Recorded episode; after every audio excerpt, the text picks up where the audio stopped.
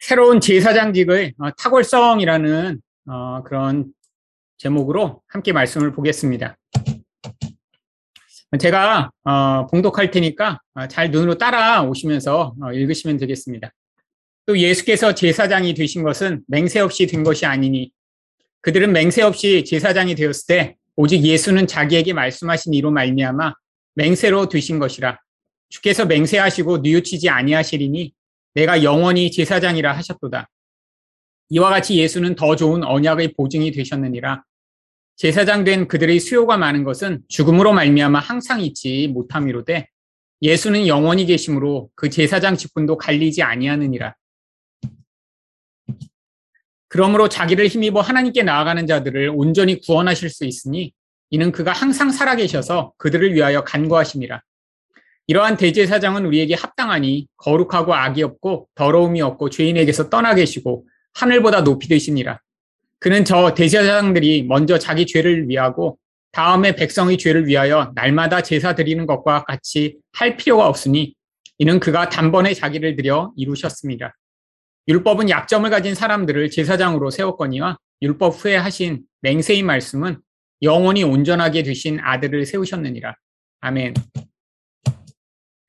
우리 이제 벌써 두 달을 쉬었기 때문에 앞에 무슨 말씀이 있었는지 이제 전후 문맥을 다시 살펴보고 우리가 앞으로 어떤 내용으로 이제 보게 될지 큰 그림을 먼저 그리고 또 가도록 하겠습니다.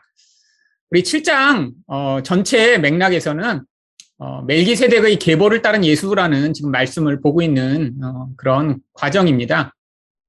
근데 원래 이 7장에 나오는 내용이 어, 5장에서 멜기세덱 이야기를 하다가 이제 약 한 장 정도에 걸쳐서 중간에 갑자기 권고를 하면서 이 멜기세덱 이야기를 이제 건너뛰어서 그렇죠. 원래 이 7장 1절은 이제 5장 마지막 부분에 원래 연결되는 거고 이 6장으로 들어가 있는 부분이 삽입처럼 이제 권고의 내용이 들어가 있습니다. 일단 이제 살펴볼 텐데요. 그래서 이 멜기세덱 이야기를 하면서 첫 번째는 이 멜기세덱이 얼마나 위대한 존재인가를 이제 설명했고요. 그런데 이런 위대한 멜기세덱을 따라 예수님이 오신 분이시다라고 하는 것을 이제 11절부터 28절까지 설명하고 있습니다. 그래서 어, 우리가 지난번에 이제 6월 마지막 주일 이제 수요일 날 아론이 아닌 멜기세덱의 계보를 예수님이 따라오셨다라고 하는 내용을 배웠고 이제 오늘 이렇게 새로 오신 대제사장직의 그 탁월성이 얼마나 놀라운 것인가를 이제 살펴보도록 하겠습니다. 그리고 이제 다음 단락이 이제 8장부터 10장 18절까지 아주 길게 연결되는데요. 그 다음이 더 나은 제물을 드린 새로운 대제사장 예수에 대해서 약 3장에 걸쳐서 큰 단락으로 묶어서 이야기를 하고 있습니다. 그 다음에는 우리가 잘 아시는 믿음에 대한 이야기가 나오고 히브리서가 요 10장까지는 구약과 자꾸 연결을 지어 예수 그리스도가 얼마나 탁월하고 유일하고 온전하신 분이신가를 설명하기 위해 지금 가고 있는 맥락이라는 사실을 아시고요. 요 8장부터 10장까지는 이제 구약의 내용이 나오는 내용이고 그래서 조금 이제 큰 묶음으로 우리가 이제 보고 이 히브리서의 가장 이제 중요한 부분은 이런 온전한 예수를 우리가 왜 어떻게 믿어야 되는가 이제 그게 사실 이 히브리서의 가장 클라이막스 되는 부분이라 우리가 이제 요 11장, 12장 요, 요 부분으로 가기 위한 지금 이제 과정에 있습니다. 사실 이큰 묶음으로 보면 우리 예수님이 이렇게 멋지고 온전하고 위대하기 때문에 그분을 믿을 수밖에 없다는 걸 지금 계속 이 구약을 잘 알고 익숙한 사람들한테 설명하고자 이런 이야기를 지금 하고 있는 거죠. 그러면 우리 20절과 21절을 이제 먼저 보도록 하죠. 20절에서는 예수님이 제사장이 된 게 맹세 없이 된 것이 아니라 어, 맹세를 통해 어, 영원한 대제사장이 되었다라고 이제 이야기를 합니다. 왜 갑자기 맹세 이야기를 하는 것일까요? 이 맹세는 이제 하나님이 하신 맹세를 이야기합니다. 근데 이 맹세에 대해서 바로 앞장에서 이미 설명을 한번 했어요. 어떤 맹세냐면 히브리서 6장 13절과 14절에 하나님이 아브라함에게 약속하실 때 가르쳐 맹세하여 자가 자기보다 더 큰 이가 없으므로 자기를 가르쳐 맹세하여 이르시되 내가 반드시 너를 복주고 복주며 너를 번성하게 하고 번성하게 하리라 하셨더니 하나님이 자기를 가르쳐 맹세를 하셨는데 어떤 맹세를 하시냐면 이 아브라함의 자손에 대한 번성함을 약속하셨다라는 거예요. 근데 이 번성함과 예수님이 이렇게 대제사장이 되신 게 무슨 관계가 있나요? 이 대제사장이 계셔야 인간은 죄 문제를 해결받아 죽지 않고 번성하고 영원히 살 수 있는데 결국 이 온전한 대제사장인 예수가 이렇게 하나님이 번성하게 하시겠다라고 하는 약속에 따라 오셨기 때문에 바로 그래서 그 약속의 결과로 이렇게 나타났다라고 하는 거예요. 그래서 이 맹세 이야기를 하는 것입니다. 근데 이 예수님이 영원한 대제사장이 되셨다라고 하는 이야기는 이제 이건 구약에 이제 하나님이 메시아 시에서 말씀하신 시편 110편 4절을 인용한 것입니다. 여호와는 맹세하고 변하지 아니하시리라 이르시되 너는 멜기세덱의 서열을 따라 영원한 제사장이라 하셨도다. 이 제사장이라는 존재는 인간이 죄를 지었는데 하나님께 다가가야 살 수 있는데 그 중간자의 역할을 하는 자가 없으면 인간은 절대 하나님 만나지 못합니다. 구약에서는. 그러니까 만약에 제사장이 없다면 죄를 지은 인간은 해결받은 방향이 없어서 하나님이 약속하신 이 번성함을 누리지 못하는 거예요. 그러니까 결국 죽음이 약속되고 있는 거죠. 모두 다 멸망하고 끝인 것입니다. 아무 소망이 없는 거예요. 예를 들면 코로나에 다 걸렸는데 약이 없는 상황인 것 같은 거죠. 그래서 하나님이 구약에서 맹세하여 번성하겠다라고 하셨으니까 그러니까 치료제도 주시겠다라고 이미 약속을 하셨다라는 거예요.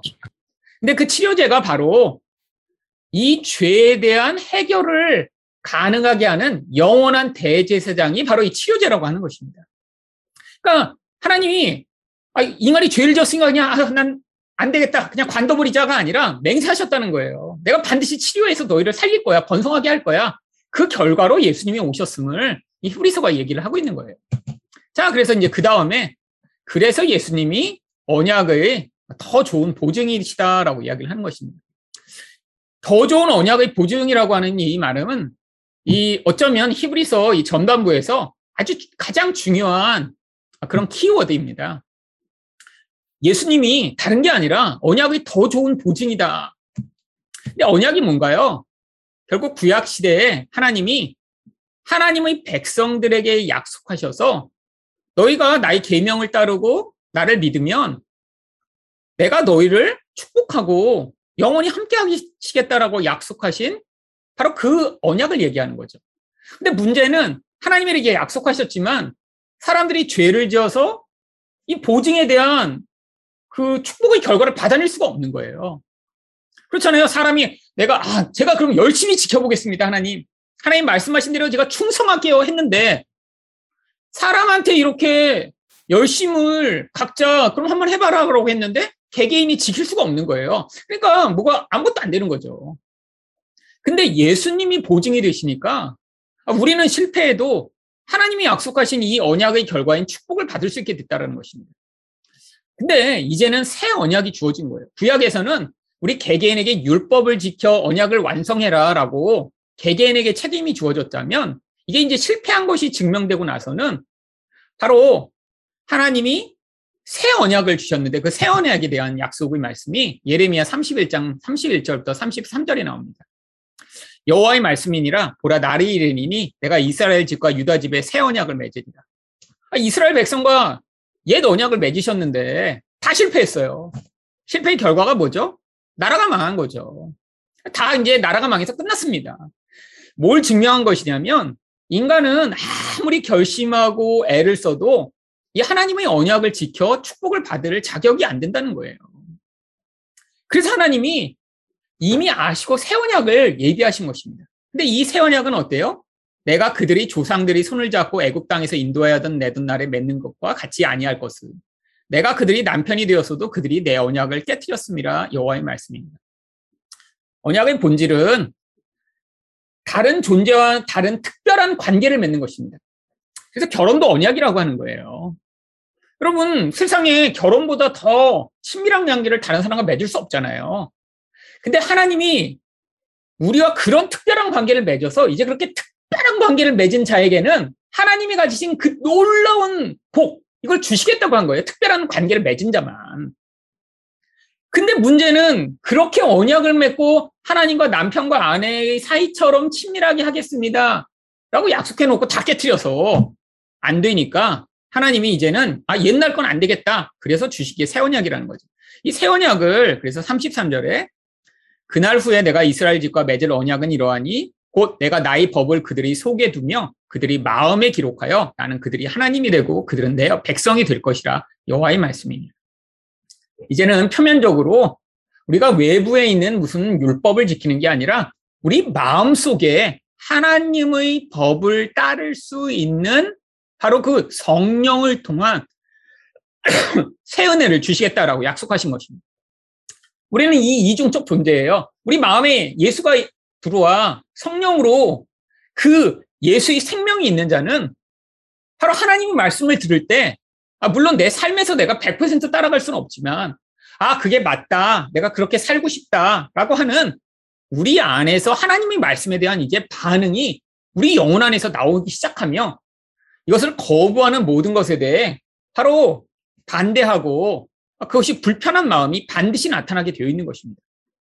물론 우리 겉으로 보면 어떤 마음이 튀어나오기 때문에 자꾸 우리는 불순종하고 내가 죄를 짓고 하는 것처럼 보이지만 하나님이 보실 땐 이제 예수의 생명을 가진 자는 그거는 예수와 함께 십자가 못 박혀 없는 것처럼 여기시고 가끔씩 튀어나오는 우리 안에 있는 이 생명, 하나님의 말씀을 순종하고 하나님을 사랑하고자 하는 마음을 바로 이 새 언약을 지키는 결과로 보시고 우리에게 축복을 주시겠다고 하는데 이게 우리에게 달려있는 게 아니라 예수 그리스도를 언약의 보증으로 세우신 다음에 그러니까 우리는 실패해도 보증자가 되시는 예수님이 견고하니까 관계없다라는 거예요. 그래서 우리는 믿음이 요만큼밖에 안 돼요. 근데 그 조그만 믿음으로 예수를 믿었더니 예수는 온전해요. 그러니까 하나님이 우리 믿음은 코딱지만한데 우리가 그 예수랑 살짝 붙어 있기만 해도 야, 이 온전한 거를 내가 받아줄게 라고 해서 이 예수를 통해 우리에게 축복을 주신다는 거예요. 이게 바로 언약의 보증입니다. 근데 구약에는 이런 온전한 예수가 없었어요. 그러니까 어떻게 돼요? 내 믿음 조금 있는 걸로 가려고 가려고 했는데 이게 율법의 기준과 너무 모자란 거예요. 그러니까 결국 자기가 노력을 해도 하나라도 실패하면 실패하니까 이 축복을 받을 수가 없는 거죠. 이 간격을 우리는 넘어갈 수가 없어요. 땅과 하늘의 차이니까. 근데 지금은 예수가 계셔서 예수를 조금만 믿으면 그냥 예수의 믿음으로 우리를 받아주시며 그분 때문에 우리가 복을 받게 된 이것을 더 좋은 언약의 보증이라고 부르는 것입니다. 그러니까 이게 지금 히브리서 이분을 믿으면 믿기만 하면 이제 모든 게 끝나. 네가 연약해도 괜찮고 실패해도 괜찮고 자꾸 넘어져도 괜찮고 예수만 믿으면 돼라는 거 하는 걸 지금 설명하고자 사실 히브리서를 쓰고 있는 거예요. 자, 오늘의 핵심 중에 하나고요. 그래서 이제 과거의 제사장들과 예수님을 이제 대조합니다. 그래서 옛날에는 제사장들이 굉장히 많았어요. 왜요? 자꾸 죽으니까요. 근데 예수님은 그럴 필요가 없으세요. 대제사장 한 분이면 됩니다. 아, 그리고 옛날에는 육신을 가지고 있으니까 여러 제사장들이 많은 사람들을 대신해서 그것들을 섬기고, 어, 그 역할을 했는데, 이 예수님은 영적으로 우리 모든 존재와 성령으로 만나실 수 있기 때문에 그럴 필요가 없다는 거예요. 그래서 이제 한 분이면 됩니다. 그리고 영원한 분이기 때문에 죽지 않으세요. 그러니까 예수 말고 더 나은 분, 뭐 그 다음에 또 다른 분 이런 게 필요 없다는 거예요. 그래서 예수 한 분이면 끝이라는 것입니다. 영원히 계세요. 그래서 이제 예수님이 하시는 일이 뭐예요? 이 영원한 견고한 분이 항상 살아계셔서 우리를 위해 간구하실 수 있습니다. 이게 바로 온전한 구원이 가능한 이유죠. 여러분 이게 얼마나 큰 축복인지 몰라요. 여러분 예수님이 항상 계신데 여러분 보세요. 우리를 구원하시는데 그 구원에 굉장히 중요한 역할을 하는 게 바로 살아계셔서 우리를 위해 간구해 주신 것입니다. 근데 왜 간구하실까요? 우리는 자꾸 실패하고 연약하고 믿음이 떨어지고 조금 있으면 마음이 상심하고 죄를 짓고 하니까 온전한 구원의 길로 가는데 누군가 이렇게 온전한 분이 우리를 붙들어서 하나님께 나아가 우리가 그 생명을 얻도록 도우셔야 되는데 예수님은 항상 살아계시고 온전하셔서 이 연약한 우리를 위해 간구하시며 그 중재자 역할을 하실 수가 있는 거예요. 자, 지금 이 히브리서에서 그냥 모든 것의 전제로 두고 있는 거는 하나님은 온전하셔서 하나님을 만나야지만 산다라고 하는데 인간은 죄를 지어 하나님께 절대 그냥 갈 수 없다라고 하는 이 전제 가운데 이 히브리서가 계속 기록되고 있는 것입니다. 그래서 누가 필요해요? 중간에 중보자, 중재자, 제사장이 필요한 거예요. 근데 이 역할, 인간이 온전해지는 게 아니라 이 중재자 역할이 온전한 예수님이 되시니까 우리가 그분을 믿고 그분 끝에만 붙어만 있기만 하면 온전한 분이 우리 연약한 자를 위해 기도하시며 하늘의 생명을 축복을 받을 수 있도록 도우셔서 온전한 구원이 된다라고 하는 거죠. 근데 이 역할을 누구만 할 수 있냐면 모든 조건이 완벽하게 갖춰져야만 합니다. 그 조건들이 다섯 가지가 나오는데 예수님은 거룩하시고 악이 없고 더러움이 없고 죄인에게서 떠나 계시고 하늘보다 높으세요. 그러면 이 조건들이 공통적인 게 뭔가요? 하나님만 가지고 계시는 속성입니다. 자, 온전하신 하나님과 함께 계셔야 그 복을 우리에게 전달하실 수 있는데, 근데 우리는 죄인인데 온전하신 하나님과는 또 함께 할 수 없잖아요. 근데 예수님은 온전하시면서 또 어때요? 우리 인간을 인간처럼 되셔서 인간과 또 함께 계실 수 있단 말이에요. 그래서 중개자 역할이 가능하신 거예요. 그러니까 이런 완벽한 분이 없다라는 것입니다. 근데 구약에서는 제사장들이 이런 완벽하지 않기 때문에 문제가 많이 있었어요. 27절을 보시면 그래서 제사장들은 어땠어요? 날마다 자기를 위해서 먼저 제사를 드려야 됐습니다. 왜? 자기도 죄가 있는데 제사장 역할을 임시적으로 위임을 받아 했기 때문이죠. 여러분, 그러니까 자기도 맨날 죄를 지면서 남의 죄를 이거 지금 책임져야 된다니까 이게 문제가 많은 거예요. 여러분, 뭐 병원에 갔는데 아, 의사가 막 이렇게 막 띵띵하고 막, 막 자기도 금방 죽을 것처럼 막 힘들고 숨을 헛떡이고 아, 그리고 아, 잠깐만요. 담배 좀 피고 올게요. 가서 제가 담배 푹 피고 오면서 환자 보고 아, 좀 살 좀 빼셔야겠네요. 이러면 오래 못 삽니다. 담배도 좀 끊으시고요. 아니, 의사가 그러면 그 말이 신뢰가 가겠어요? 그렇잖아요. 자기도 지금 막 담배를 못 끊고 막 지금 몸은 막 뚱뚱해갖고 막 땀을 흘리면서 그막 너무 힘들어 하는데 그러면서 환자 보고는 아, 당신은 담배 끊고 건강하게 그냥 해야 된다. 인간이 근데 그렇다라는 거예요. 아무리 위에 서서 뭐 제사장이 됐고 대제사장이 됐고 뭐 그래도 다 똑같은 죄인입니다. 근데 예수님은 그렇지 않으니까 믿을만 할 그래서 제사를 드릴 필요가 없어요. 예수님은 단번에 제물로 자신을 들여 죄를 해결하셨고 그 다음에 구약에서는 율법은 약점을 가진 사람들을 제사장으로 세웠지만 하나님이 그래서 맹세하셨어요. 율법으로 그냥 주고 마신 게 아니라 내가 온전한 예수를 제사장으로 세우겠다라고 우리에게 맹세로 약속하셨다라고 하는 것이고 그 예수가 우리에게 주어졌다라고 하는 것입니다. 자, 이 히브리서의 큰 맥락은 바로 그래서 우리가 믿을 분은 예수밖에 없다라고 하는 것을 오늘도 설명하고 있고요.